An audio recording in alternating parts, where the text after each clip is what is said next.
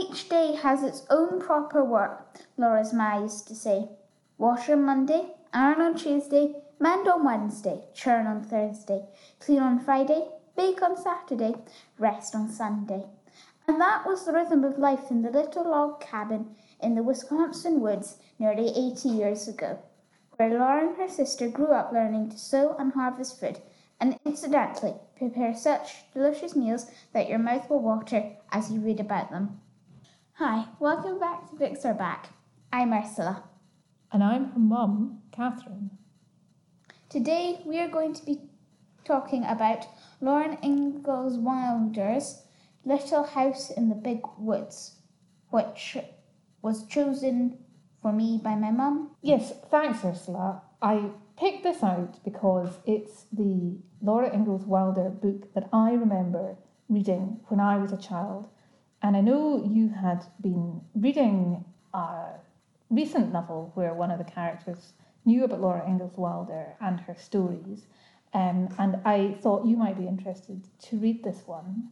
What I remember about it when I was reading it when I was a child is the great difficulty of life that she describes, how everything was very simple, and if you wanted anything, the thing I remember the most was if you wanted anything, you had to go to town, and it was so far away. It was like a, a day's trip, and you would go and you would come back with all the things you needed for weeks and weeks because you couldn't go back.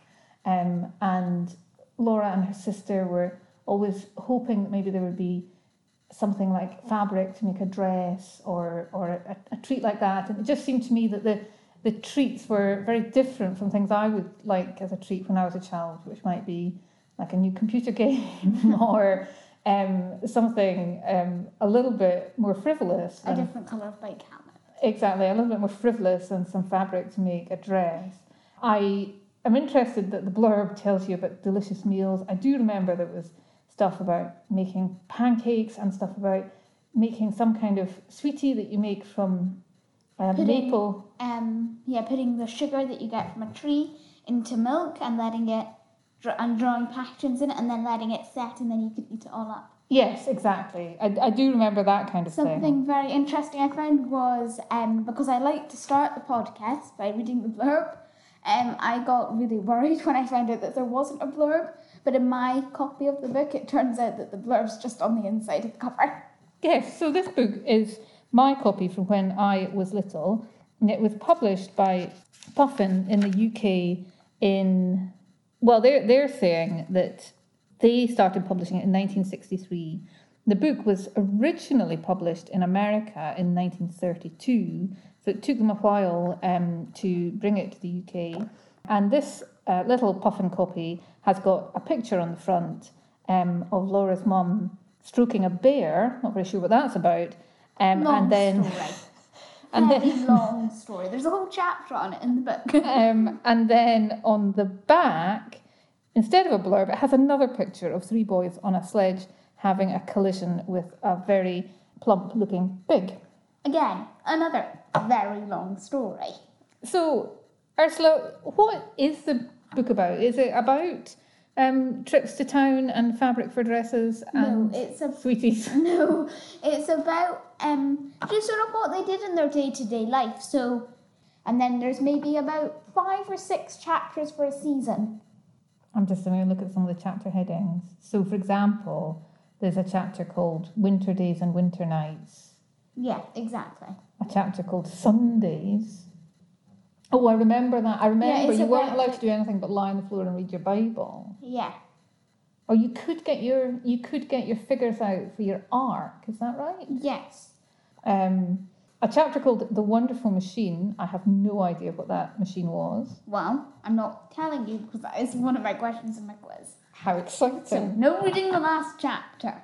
So, yes, I interrupted you really. You were saying it's little vignettes Yeah. in each chapter about dis- different aspects of the life. Almost like saying that your life is a year long Mm. and you write a chapter of your life for every month.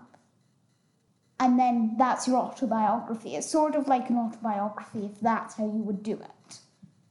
Okay. if you get what I mean. But what period does it cover? It covers, I think that she's maybe nine or ten, um, and it just covers a year. Oh, I see. Okay, so it, it, it doesn't take you through a whole life, but it takes you through living in this house, this little Yeah. house in the big woods. Did you enjoy it? I thought it was really good. I think it's my second favourite book that we've done for this podcast. Books are back. Apart from the Doctor Dolittle book, which, as you will remember, I basically did a backflip off my chair for. It. Okay, so you, you did Don't like try doing that, it's incredibly painful. what did you like about it? Um, I just thought that it was very entertaining. The, the one part that I didn't like about it was um, the things where we got taught about how Pa loads his gun and cleans his gun, and then how you actually make milk. And there's all of this stuff about how you have to kill a baby calf, but it has to be a male calf, and it has to be a calf that has only ever drunk, eaten milk, and then it's all about how, how you have to like churn for seven days. I did actually find the bit about how they stored vegetables and meats for the winter quite interesting, but that was the only section like that that I actually really liked. So you didn't really like the information stuff. What parts of the book did you enjoy? Um, I really enjoyed the parts where it was like an autobiography, and it was just a little snippet of a story, like a day in the life, or you know, a week in the life, or maybe just a little insight on how wash day ran. Not what, not how you wash clothes, but how um how you know they weren't allowed to play because they were running around hanging up the laundry and stuff like that. I enjoyed stuff like that, but not stuff where it was a long and no offense to Laura Ingalls Wilder, boring paragraph about this one part of loading a gun and then another long and boring paragraph about the next part of loading a gun and so on and so on. It was not fun. It's so funny to hear you talking enthusiastically about this book when large parts of it seem to be really dreadful. I'm hearing you say you were more interested in what the children were doing mm-hmm. than what the adults were doing. Yeah, I thought it was just more entertaining because it wasn't just a long list of steps. And do you feel that the children's lives were different from yours? Much, much, because they didn't go to school and they didn't have all the machines that we have that just do our stuff for us. And they didn't get stuff made in the factory, they had to make it all themselves. And they went hunting. Well, they didn't, but they got their meat straight from hunting. And yeah, it was very different. Excellent. Well, I'm glad you enjoyed it. While you were reading it, I went off to find out a little bit more about the book. As I say, I remember reading this one, but there are other books written by Laura Ingalls Wilder about her childhood, and uh, one of them might be even more famous than this one. It's called Little House on the Prairie. Yeah, so um in sorry for interrupting, but in that novel that you've been talking about, it's another book I'd recommend. I don't actually know where you can buy it because I read it on a website, but um it's about a rabbit that has to use a big hearing aid, and so she can't watch telly, but she tries to anyway without the sound, and she finds it really hard because the lips don't move as much as she needs them to. But one of the programs she's trying to watch is Little House on the Prairie. Well, I think if, if it was on the telly, that's why it's more famous than, than this one. So uh, what I did was I went off to try and find out maybe which one was first and um, a little bit more about the author. And it turns out that Little House in the Big Woods is the first book in the series. Um, and it also covers the earliest period of her childhood. So the books go on to talk about what happened when she got a bit older, and they take you up all the way to when she was married. Um, and Laura Ingalls Wilder was married when she was 18. So her That's childhood, Very, very young. her childhood basically ended with getting married. She So it's like, you're an adult, yay, get married now. Yes. Laura Ingalls Wilder was born in 1867 Okay. and she was born in uh, Wisconsin in a little house in the big woods. Now, what I found out is I always thought that the big woods was a description of what a child thought about living in a in a forest. It's a very big wood, Mum. It's a very literal description. Well, no, but what I've found out is it's actually the name for that part of America. Big, the Big Woods is the name that's given to a forested um, zone of that part of Wisconsin, which is up near the Great Lakes, nearly on the Canadian border. I, Um, I will never understand how America works. So it's really like saying, uh, it's like saying Little House in the Cotswolds, for example. it's not just a description of a child seeing a big wood outside the window. She was born there. Her family moved while she was still a toddler.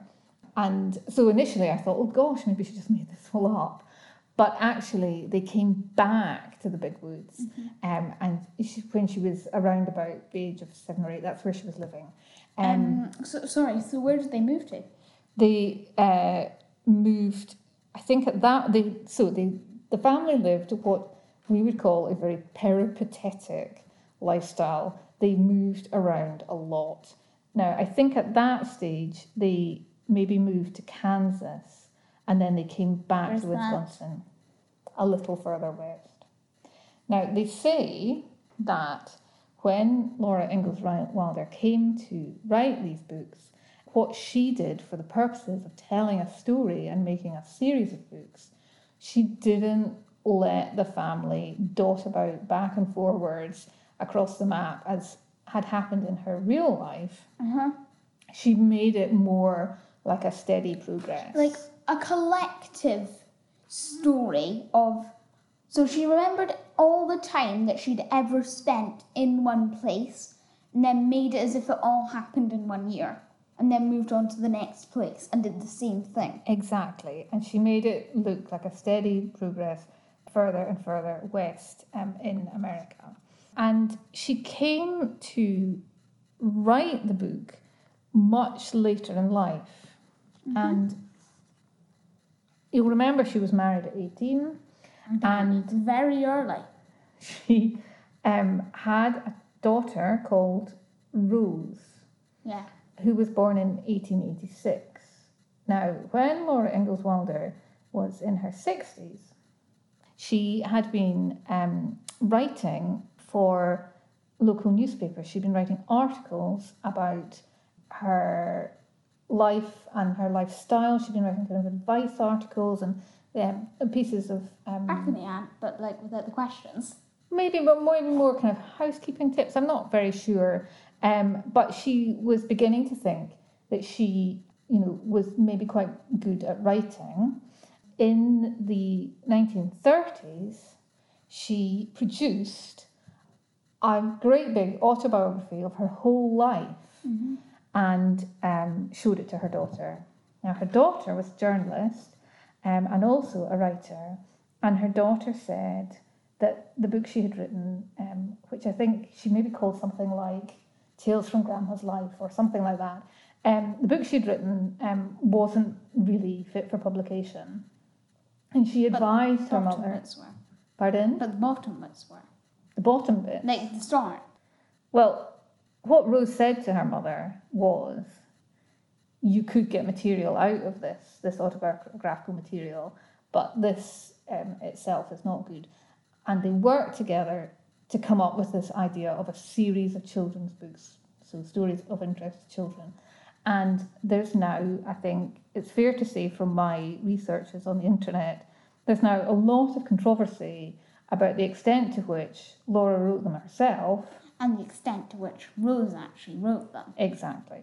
So that's quite an interesting uh, little feature there. And in fact, the books are so popular in America that there's a lot of scholarship and research and loads of museums and Debates. people and debates, people studying um, the two women's letters to each other to try and work out um, who was doing the writing and who was um, Just saying, yeah, that's good. exactly. Um, so I thought that was quite interesting. Um, the other thing I found out when I was reading around the subject is that as Laura's life moved on, she uh, moved west, as I say, with settlers from the east coast of America who were moving west into territory um, which was occupied by Native Americans, and they were basically taking over the Native Americans' lands and setting out to farms. They were trying to um, get bits of land that they could farm um, and make new lives for themselves in the West. Um, Slightly mean. pardon? That's slightly mean. Well, there is a lot in the books, and I don't remember this, and I'm not sure I've even read um, Little House on the Prairie. There's a lot in the books, it turns out, about uh, what, what is fair about moving into people's land and uh, setting it out for farms for yourself. Um, and, you know, the true ownership of the land and uh, the Presumably, the true ownership of the land is ma- is the Native Americans because they've lived there forever. Well, there were there were the, there were legalities as well. Um, there were treaties at the time um, between the government and the Native Americans about which which parts of the land were open and which parts shouldn't be used. And um, it seems as though Who knows what else? well, it seems as though Laura's father maybe broke one of those treaties when he settled somewhere. And in the books, Uh huh. Laura writes it as though he had done that inadvertently, but it doesn't seem clear. Maybe he did know what he was doing. Um, Well, I mean, I don't really blame her because I wouldn't write a book that said my father has ha, my father broke the law. No, it might not be a sensible thing to do, particularly if he was still alive. I would write a book that said my father had not been told clearly when he said I'm setting out to go and build myself a farm what the rules are. So all of that sounds like it's quite interesting, um, but it's clearly all been written from a particular perspective, as as you've pointed out there. Um, and I think what I've learned from my research is if you wanted to read on in these books, we would maybe do it together to see if we could unpick the extent to which Laura's side of the story is a, is a little bit of spin. Um, Or if it's exactly what happened. or if it's exactly what happened, exactly. But one thing that certainly can't be denied is these books have been wildly um, popular in their time. Um, they were really successful when they were written, and I been am not surprised. and they've been they've been um, in print uh, ever since. Um, but This one has a coffee stain on it. in recent years, a prize given to American children's authors called the Laura Ingalls Wilder Prize has decided to change its name Oh, yeah, I think I heard about that. They, they decided they didn't want to be associated with her name anymore because they felt it was associated with uh, promoting this view of basically mistreating the Native Americans at the time. So they Um, changed the name too. The we are not anymore called the Laurel Ingalls Wilder Prize. No, I don't think so. I, I, I can't recall what they changed their name to. So, um, in light, I think I might have seen a couple of books that have winner of the Laurel Ingalls Wilder Prize 2019 on them or something. what Like kind that. of books? American books? I can't remember. I just feel like I've seen the Laurel Ing- Ingalls Wilder Prize somewhere on something, Right. and Well, I don't know where. It's obviously a big prize. In, um, like in Britain, we have a Smarties prize, I think. Do we? Children's writing, yes. Nobody has ever told me about these things. Sponsored by Chocolate Sweet. Is it? Yes. That's why it's called Smarties. Um, Anyway, we are drifting away from the topic here. So, anyway, what's your favourite time of week? no, sorry. Back Um, on track. should we stop there and have The quiz. the quiz? Yes. Right. Question one. Who came to stay for Christmas? Name two of five. Oh well, no, no. I I was going to say I have no idea. She- but they- if a five, if a five, I'm going to hazard a guess. Say before you go. Um, you might remember this chapter because it has actually, um, the Christmas chapter has been made into its own little book, and we do something with my dad called Christmas books, where my mum puts together a load of books, puts them all in envelopes, they're all Christmas themed, and seals them with a sticker, and we have to guess what the book is before we open it, and it's our contender every year. Yeah, the, the sticker has a picture of a log cabin on it. I'll have to I- change that one. for Right, yes! Bear knows one of the answers. So, um, I'm thinking now that you say a five, I'm thinking it's little cousins. There are little cousins there on Christmas morning to open up stockings with. So I'm going to go with her aunt and uncle and their children. I want a, I want actual names. Actual names, no chance, no chance. just three names out of thin air that, that feel like they were around 80 years ago. Grace, Robert, and Rose. no, so the answers are Aunt Eliza, Uncle Peter. Oh, I think I've got one of those names wrong. Alice, Ella, and sorry, give me a second. Oh wait, um, he's called Peter, and so he's named after his father. So you technically got it right, and you technically didn't. So that is half a point to contestant number one. This is a terrible game show. I do not have another contestant. Next question. Whose tree was the swing on? So for the summer, they each have a playhouse, and it's each under and um they're under two big trees, and so one is Laura's tree and one is Mary's tree, and so whose tree was the swing on? Laura's tree? Ding! Again, terrible game show, but contestant number one has one and a half points. Okay, question three. This is multiple choice. Wait until you have heard all of the answers before answering. What is the main difference between summer and winter? There are more bees? More people come to visit? Or they move trees around? They move trees around in summer. Um, no, I'm going to go with there are more bees in summer. That is something that happens, but the correct answer was what is the biggest difference? And it was people come a visiting. Well, I, I don't really remember. I don't really remember a lot of visitors, and I did. I I, I now know there was someone there at, at Christmas, so I'm surprised. You were that. spoiling my game show. Why? because you were talking in the game show. You can talk after the game show. Sorry.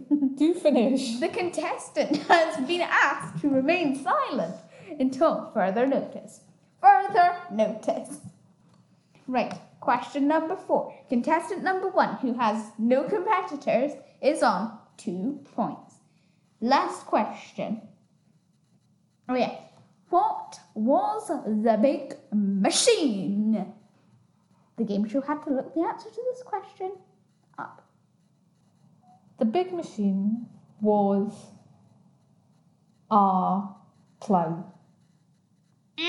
Uh, contestant number one with no competitors wins at two points. The correct answer to the last question, or question four, was a combine harvester. As a result of winning, she gets a black and a white marble. Thank you so much. That's very topical. Now, um, Game show host out. well Sorry, done. That's, game show host took over my seat there.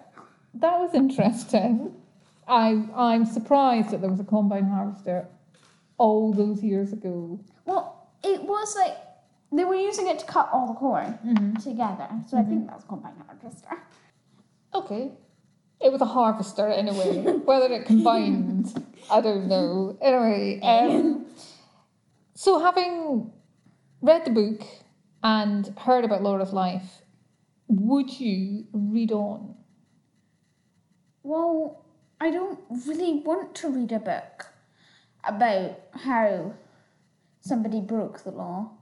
So I'm not sure, even if they did make it by mistake. But I mean, yes, I want to read on because it's a great book. But I don't really know that I know what the next books are about. If that makes sense. Makes perfect sense. Makes perfect sense. Um, is Little House in the Big Woods like anything you've read that was written more recently? Not really. I sort of feel like, I mean, tell me if I'm wrong, but I sort of feel like books are more one thing themed now. Okay, it's a bit more random. Yeah. Okay. Um, do you read a lot of books that are set in the past? Depends how far back in the past you mean. It was an open question. Well, I, I- I've read a lot of books that are 10 years back, Okay. like last century. Maybe some of the books I read with dad. Oh, or that one that was set in the Roman times. Yes, that was, that was a while ago. Was, Um, yeah, but none that are set in this sort of area of time. okay. So before then, so the read, the books you're reading down at the moment, Alright. um, Old books. the Joan Aiken books, Yeah. They're set before Little House on the Prairie. Um, and the Roman books, which are set, and- you know, just a couple of thousand years ago. Nothing to worry about. I wonder, the Roman books are quite modern. They were written quite recently, I think. Yeah, they were. That's that's Caroline Lawrence's Roman Mysteries. Yeah, so Um, they're set really far back, but they were written quite recently. I think there is plenty of opportunity to read books set in the past if you wanted to. I, d- I Yeah. don't think I don't think it's gone out of fashion. I think it must just be more your choices. Mm-hmm. Okay, now you should just finish off telling us um, the name of your novel about the rabbit who was deaf. Oh, yes, I found this book on Epic, which this isn't sponsored, but which is a reading app that I got a couple of years ago. Um, and it was recommended by you. It is called El Deafo. Um, I can't at the moment remember the author of that. Somebody Bell, I think. But I can't remember. I would go and look it up, but it would mean leaving the mic. Okay, well, um, let's leave that for another Oi, time. shoo, no, back off. Sorry, game show host is back. The game show host is trying to take over in your seat. again. Well, have you got anything else you want to say about uh, this week's book? Well, no, not really. And also, I'm very intrigued by that book. I've got next week's book here. Let me read it all. Okay, so this book is inspired by what you said um, about you. You found it intriguing that the book was in little chapters. Oh, yay. I think that this book is more like a series of stories than it is like a novel, but I may be wrong. I might have remembered that completely wrong. um, We all know that that's something. no, shoot. Um, and the book is My Friend Mr. Leakey by J.B.S. Haldane. I like books like this because I feel like I can just stop at the end of the chapter and it's not really. I don't need to finish the paragraph by reading the next chap, the next paragraph, the first paragraph, the next chapter. But then I need to finish that chapter. But then I need to learn just a little bit more, and then I finish the book. Well, maybe you'll race through this one. We have talked in the past about the length of these various books. This is a 150 pager. This is a. It is 138 pages. Similar, similar length. So, give it a that, crack. and we'll catch up with Anybody got an egg? on the next episode of Books Are Back. Thanks very much for listening. It's time to end. Books are back. Goodbye. Goodbye.